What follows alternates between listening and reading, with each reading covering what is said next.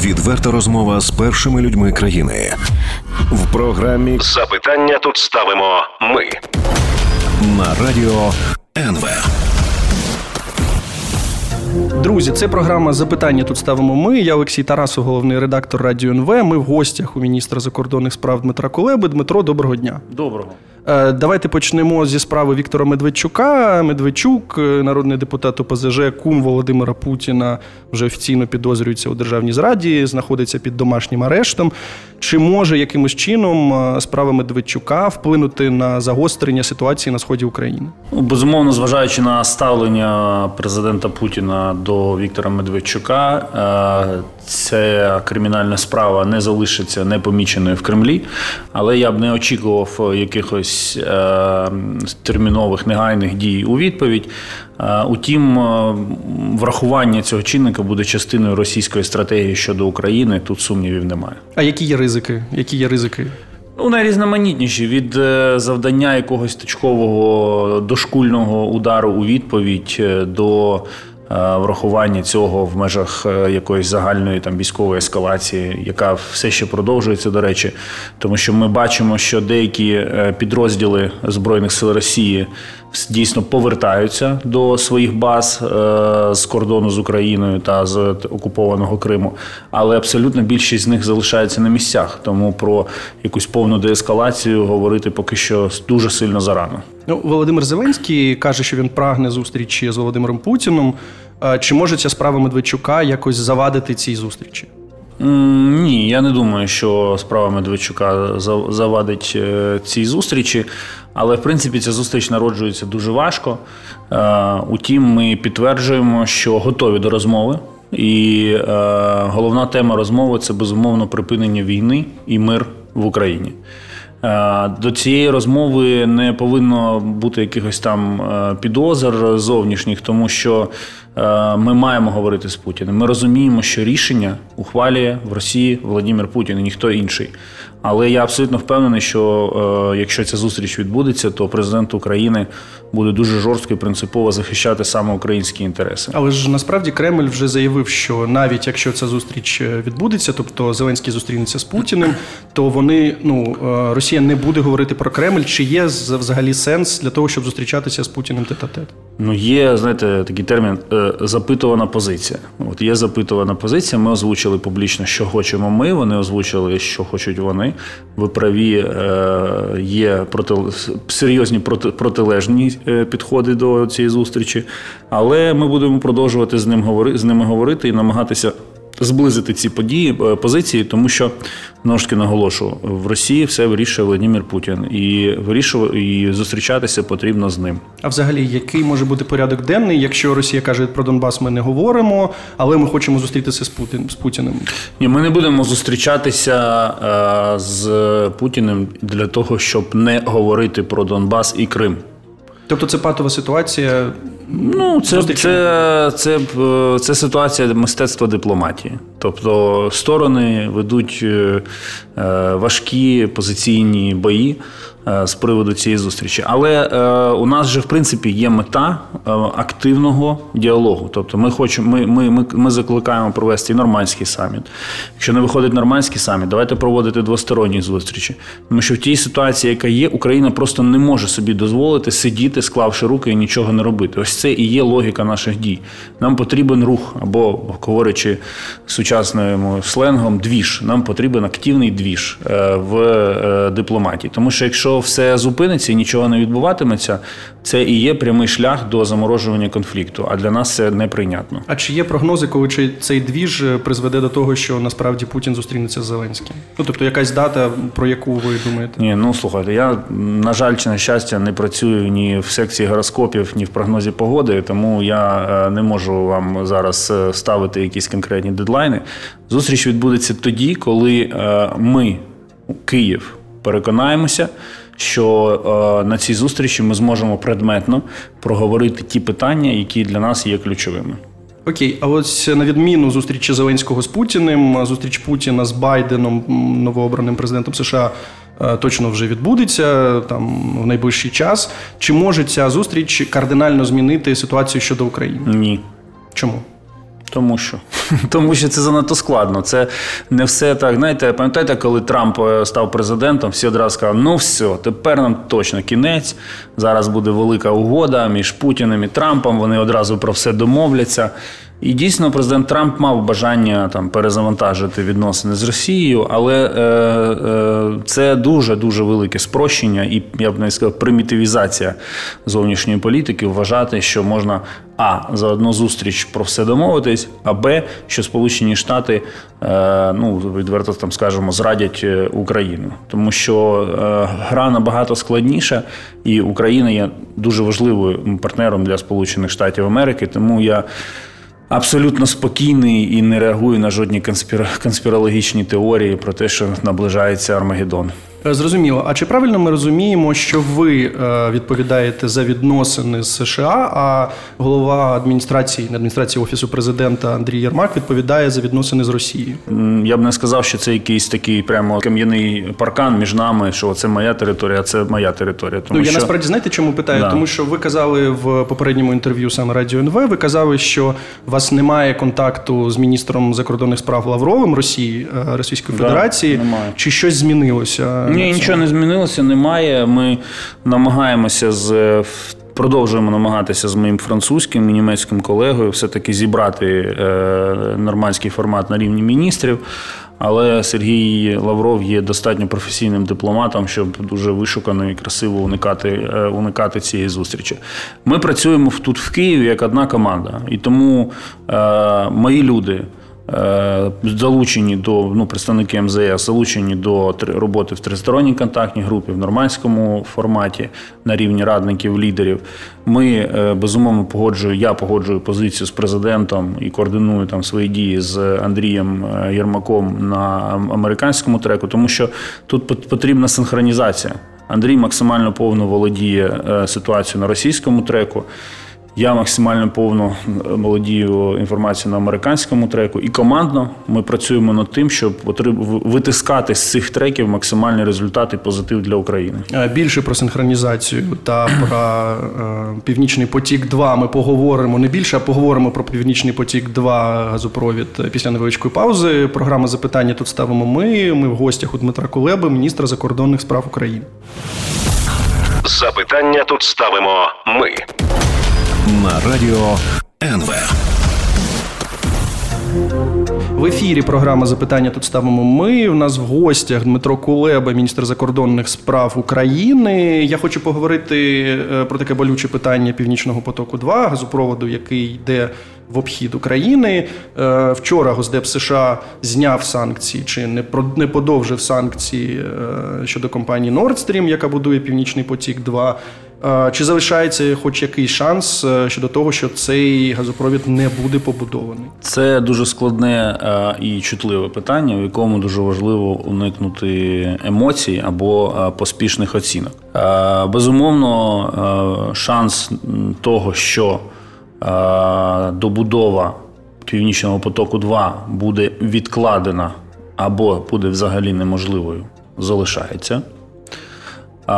Ми вдячні Сполученим Штатам за все те, що вони вже зробили для стримування цього проєкту. Ми стурбовані тим, що відбулася ця зміна в санкційному режимі, яку ви згадали, і не лише ми. Ми потрібно чітко дуже усвідомлювати, що Північний потік 2 це загроза і виклик не лише Україні. Це загроза всій центральній Європі і загроза енергетичній безпеці і енергетичному балансу в Європі загалом. Тому е, безумовно ми чуємо наших партнерів зі Сполучених Штатів, які кажуть, що вони виступають проти цього проєкту. Але не подовжують санкції. Але коли ми бачимо, е, що заходи, які могли б бути ними вжиті, вони їх не вживають то у нас е, виникає запитання. Що це за сигнал? Е, це зараз е, дуже це, це, знаєте, я вам скажу відверто. Це сигнал про те, е, що е, дійсно відносини з Німеччиною є фундаментально важливими для Сполучених Штатів. Більш важливими, ніж відносини з Україною. Але дуже, але дуже не хочеться бачити, щоб е, коли що відносини з Німеччиною є більш важливими ніж відносини з іншими відданими друзями і партнерами Сполучених Штатів в регіоні Центральної Європи. Це не лише Україна. Це і Польща, і Словаччина, і низка інших країн. А не можна зміцнювати відносини з одним другом за рахунок відносин з іншими друзями. Це фундаментально фундаментальний принцип. Ну і безумовно, ми маємо розуміти, що коли вживається така політика до Німеччини, робиться така політика, то є ще один бенефіціар цієї політики, і це Російська Федерація. І не можна лише казати, що це ми там не будемо блокувати Північний потік, 2 тому що це відносини з Німеччиною. Головним бенефіціаром буде Росія. І останнє, що я хочу сказати, дуже важливо розуміти одну річ: Північний потік 2 у разі якщо він буде завершений, це не лише економічний виклик Україні, це і 100% безпековий виклик Україні, тому що відсутність потреби в збереженні і захисті газотранспортної інфраструктури в Україні буде додатковим стимулом для агресивних дій президента Путіна. Тобто, коли експерти кажуть, що насправді е, газопровід, е, який проходить через Україну, стримував е, російську агресію, то, то це правда. Да, так, Які я поділяю, я поділяю цю оцінку, тому що навіть в найважчі моменти наших двосторонніх відносин з Росією ще до 2014 року. У нас ж були і до, до, до цього і торговельні війни, і газові війни. Але Росія надзвичайно свято і відповідально ставилася до свого статусу як постачальника газу до країн Європейського Союзу. І вона могла тут крушити і крошити в Україні все, що все, що їй не подобалося, але е, залишатися транс, е, з постачальником газу було для неї принципово важливо. І в принципі, Північний потік 2 це проект, який народився з однією метою обійти Україну позбавити Україну цього важеля стримування Російської Федерації. І ось ці безпекові міркування їх е, теж потрібно е, враховувати. Тим більше, що в безпековій сфері Сполучені Штати є нашим партнером номер один, і мені дуже не хочеться, щоб їм е, довелося. Витрачати ще більше ресурсів і сил на у разі, якщо Російська Федерація почуватиметься достатньо розслабленою і побачить можливість для нападу. А коли ви кажете, що е, Північний потік 2 становить загрозу не тіль, не тільки для України, а для країн Центральної Європи, що ви маєте на увазі, чи ви можете пояснити? Ну безумовно, тому що це ж труба, е, яка не потрапляє з України одразу в Німеччину. Е, це труба, яка проходить територію інших країн. Інші е, держави Центральної Європи теж розвивали певну газову інфраструктуру всі ці роки, яка е, зв'язувала цими нитками е, трубопроводів країни Європейського союзу, постачання газу і дозволяла країнам заробляти гроші на цих інфраструктурних проєктах. Тепер Північний потік 2 по суті закриває. Ем, значну частину потреб е, Німеччини, е, зміцнює позиції Німеччини на енергетичному ринку Європи і послаблює позиції інших країн насамперед з Центральної Європи. Тому не треба розглядати Північний потік 2 суто в трикутнику е, Вашингтон, Берлін, Київ. Е, це набагато складніша фігура, в якій є інші країни, і вони так само зараз, е, скажімо так, спантеличені і занепокоєні тим, що відбувається в Вашингтоні. А що ми можемо зробити? Ще можемо зробити з дипломатичної точки зору для того, щоб зупинити північний потік? 2 Ну, ми вже робимо і активно працюємо. Нам стало відомо про ті події, е, власне, про звіт державного департаменту, який вже став, який вже став публічним. Нам стало про нього відомо заздалегідь. Ми почали працювати із конгресом, почали говорити з держав... з державним департаментом. Але я хочу наголосити ще на одному елементі, що позиція, офіційна позиція США залишається незмінною. Вони вважають, що Північний потік 2 є поганим проєктом і непотрібним проєктом. І вони намагаються, як вони стверджують, зупинити цей проєкт просто у менш конфліктний спосіб. Окей, ну можливо, я чогось не знаю. Ми всі чогось не знаємо, і американська дипломатія зможе в більш е, гнучкий е, спосіб завадити реалізації цього проєкту. Е, але якщо цей проект таки буде реалізований, то тоді виходить, це буде поразка американської дипломатії. Е, Я нагадую, що у нас в гостях е, міністр закордонних справ. Ми у нього в гостях Дмитро Кулеба. Програма запитання тут ставимо ми. І Після паузи ми поговоримо про відносини України з іншими європейськими країнами. Запитання тут ставимо ми. на радіо НВ. В ефірі програми запитання тут ставимо ми. Ми в гостях у міністра закордонних справ України Дмитра Кулеби. Ем, Запитання, яке мене дуже цікавить, Е, в Чехії вже декілька тижнів не вчухає, не вчухає скандал щодо російських шпигунів. Е, Що насправді що може виграти Україна від того е, від погіршення е, відносин між Росією та Чехією? Непроста ситуація в Чехії. Там е, ви знаєте, що уряд дотримується однієї думки, у президента трохи інша думка. Е, Я не думаю, що ми маємо постійно думати, що ми виграємо від проблем е, у наших сусідів, тому що ми бажаємо нашим сусідам е, всього доброго і найкращого. Але загалом ця вся ситуація, і розслідування, яке було проведене чеськими властями, показало одну дуже просту річ що ті країни, які е, намагаються підтримувати з Росією е, так звані е, збалансовані відносини, вони жодним чином не отримують за рахунок завдяки цьому захист від е, російських злочинів і провокацій. І ми бачили це не лише в Чехії. Е, Згадайте Італію і шпигунський скандал нещодавно. Згадайте Іспанію і втручання Росії в каталонський кейс, коли там вимагали незалежності. Навіть в Німеччині Росія е, дозволяє собі робити.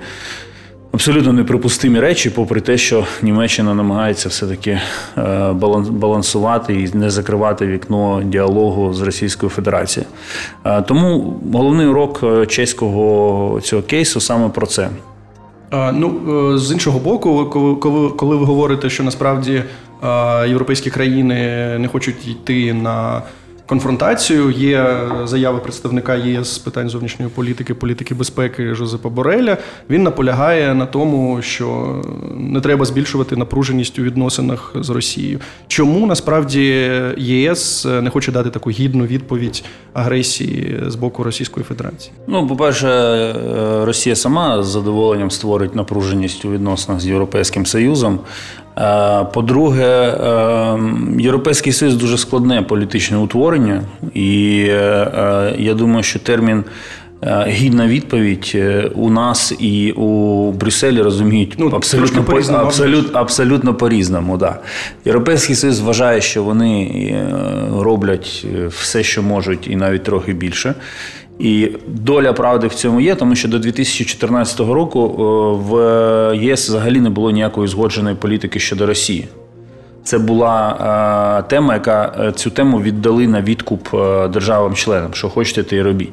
Саме російська агресія проти України змінила цю ситуацію і з'явилася якась цілісна політика. Але, скажімо так, можливості Європейського Союзу в протидії Російській Федерації є незрівнянно меншими, ніж можливості Сполучених Штатів Америки, і ми не повинні е, очікувати якихось див від ЄС. Е, Що ми можемо, на що ми можемо розраховувати, це е, масштабна і дієва підтримка реформ і розвиток торгівлі, реформ в Україні і розвиток торгівлі між Україною і Європейським Союзом. Це дуже важливо і дуже добре. Це теж працює на зміцнення України. Але коли доходить до таких силових акцій у вигляді там секторальних санкцій, е, то або жорсткого, навіть е, жорсткого жорстких сигналів, то тут одразу починаються проблеми, тому що в Європейському Союзі консенсус треба з усіма домовлятися, і поки вони домовляться, то нам все це розмивається і перетворюється на не таку гідну відповідь, на яку ми б очікували тут в Україні. Ну просто якщо ви говорите про дива з боку ЄС, то за ініціативою вашого міністерства були створені нові дип- дипломатичні формати. Це там Люблинський трикутник, Польща, Україна, Літва.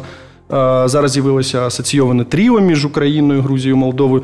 Яка користь від цих форматів, що вони нам дадуть? На Ну. Люблінський трикутник це повернення України в Центральну Європу, тому що наша ідентичність, вона безумовно концептуально європейська, але в Європі ми належимо саме до Центральної Європи. Там наша історія, Там наше майбутнє, там наші найбільші економічні і культурні партнери і міжлюдські контакти. Це правда. Тому е, я е, приділяв, приділяю і буду приділяти надзвичайно важливу увагу е, розвитку контактів будь-якого рівня з країнами Центральної Європи. Ми маємо триматися разом в цій частині Європи. Це абсолютно однозначно. І дуже мене дуже тішить, що це моє, це моє прагнення знаходить живий відгук і серед країн Центральної Європи, які теж вважають, що ми одні з них. Е, І всередині України. Що затриматися разом? Я перепрошую, Так, що так. перебиваю вас, але я маю запитати, у нас небагато часу. Але ж на початку квітня є історія, що у Молдові викрили колишнього українського суддю Миколу Чауса. Е, Є підозри, що до цього е, мають відношення українські спецслужби. Ви е, натомість заявили, що цей випадок може використати на свою користь Росія для того, щоб розсварити Україну і Молдову. До чого тут Росія? Ну так до чого тут Росія? Росія підтримує Додона, колишнього президента Молдови. Має Санду. Ми підтримуємо Маю Санду, нинішню президентку Молдови. Іде боротьба, війна в Молдові за дискредитацію, і послаблення рейтингу е, Маї Санду. Ми стоїмо на її боці. Нам потрібна європейська демократична Молдова. В Молдові які ЗМІ найбільше розкручують, і телеграм-канали найбільше розкручують е, тем, україн, тему українського сліду в справі Чауса. Це проросійські. е, Ну, є видання Newsmaker, воно не про російське. Я сказав найбільше. Окей. Безумовно, можуть бути окремі медіа, які не є проросійські, але найбільше цю тему качають вони. Тому Росія стратегічно зацікавлена в тому, щоб а ослабити Маю Санду напередодні виборів і парламентських, і друге, щоб розсварити Україну і Молдову. Ну це ж очевидна історія. А що стосується асоційованого тріо, то тут трошки мета інша. Тобто тут задача в тому, щоб Украї... ми об'єдналися з Грузією і з Молдовою і більш е, скоординовано і ефективно виступали, в ст- виступали у відносинах з Європейським Союзом. Я все-таки хочу повернутися до Чауса. Чи ви стверджуєте, що українські спецслужби не мають стосунку до його викрадення? Чи знаєте ви, чи є у вас інформація, де він знаходиться? Я не знаю, хто викрав е, суддю Чауса. Я не знаю, де він знаходиться. Е, Я знаю, що є правоохоронні органи в Україні, є правоохоро- правоохоронні органи в Молдові, спецслужби в обох країнах теж є. Нехай вони співпрацюють е, з цієї теми. Моя задача політична не дозволити третій країні, а саме Російській Федерації, е, розсварити Україну і Молдову на цій темі. І мій колега, молдовський колега, міністр закордонних справ, він цю ну, це переконання поділяє. Тому ми працюємо над позитивним порядком денним між нашими країнами. Е, Я нагадую, що ми в гостях у Дмитра Кулеби, міністра закордонних справ України. Це програма запитання. Тут ставимо ми. Ми повернемося після паузи і поговоримо про відносини України та НАТО. Запитання тут ставимо ми. на радіо НВ. В ефірі програма запитання тут ставимо ми. Ми в гостях у Дмитра Кулеби, міністра закордонних справ України. На цьому тижні ваш заступник Єгор Божок. е, Він заявив, я тут цитую, що галас щодо необхідності вступу України в НАТО фактично змусив альянс е, заморозити питання надання плану дій щодо членства України в НАТО. Чи це справді так? Що от галас все заморозив і це проблема? Я з великою повагою ставлюся до радіо НВ, але вимушений скористатися цією нагодою, щоб наголосити на важливості факт-чекінгу в буремному інформаційному світі, в якому ми живемо. Справа в тому, що Єгор Бажок дійсно є дипломатом і досвідченим в натівській про- проблематиці, але е, з минулого року він є відстороненим від е, виконання обов'язків заступника Чи є правда в його словах? Ні, ні, це важливий нюанс. Е, Він є відстороненим від посади заступника міністра закордонних справ України у зв'язку з тим, що проти нього ведеться кримінальне слідство. І відповідно цей коментар зроблений ним у приватній якості, а не в статусі заступника міністра закордонних справ України. Зрозуміло, чи є правда в цих словах, чи насправді е, те, що ми керуємося емоціями, це е, заважає тому, щоб е, південно північно-атлантичний альянс прийняв Україну до своїх обіймів? Ви Знаєте, я взагалі в житті не керуюся емоціями. Через це я в 40 років вже посивів дуже сильно, тому що всі мої емоції йдуть в сивину на моїй голові. Е, я надзвичайно раціонально підходжу до е, євроатлантичної і європейської інтеграції і е, вважаю, що ми маємо бути надзвичайно наполегливими в цих історіях.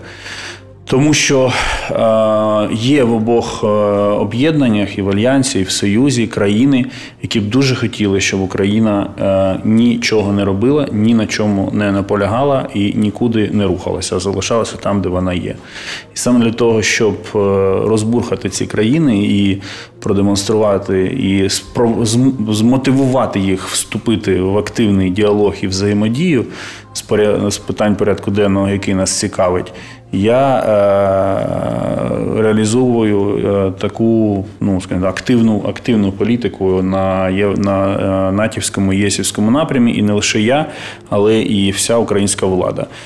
Якщо ми просто сидітимемо і будемо і нікого не турбуватимемо, то нічого не відбуватиметься. Ось і вся логіка подій. Давайте говорити про те, що буде відбуватися. Чи ми правильно розуміємо, що 14 червня на саміті НАТО Україна не отримує дорожну карту щодо вступу в НАТО. Так, я про це казав, вже не отримає, е, але. Е, нам дуже важливо, щоб на саміті е, НАТО, в принципі, тема України, відкритих дверей альянсу і початку е, діалогу союзників між собою щодо ПДЧ для України вона пролунала.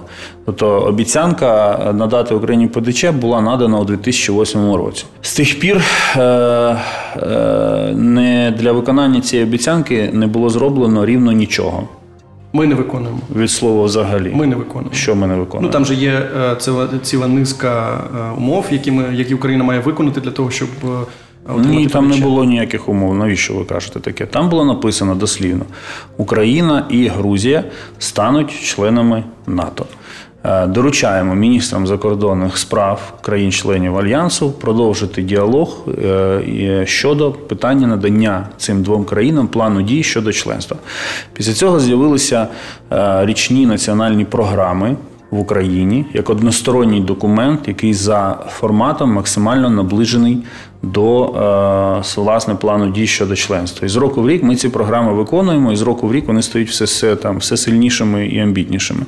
Але е, ніякі умови для надання ПДЧ у 2008 році не висувалися. І тому я з великою повагою ставлюся до вашої радіостанції, але і взагалі до всіх журналістів. Це ви святі люди. Але е, я категорично не приймаю оцю філософію, що Україна в усьому завжди винна.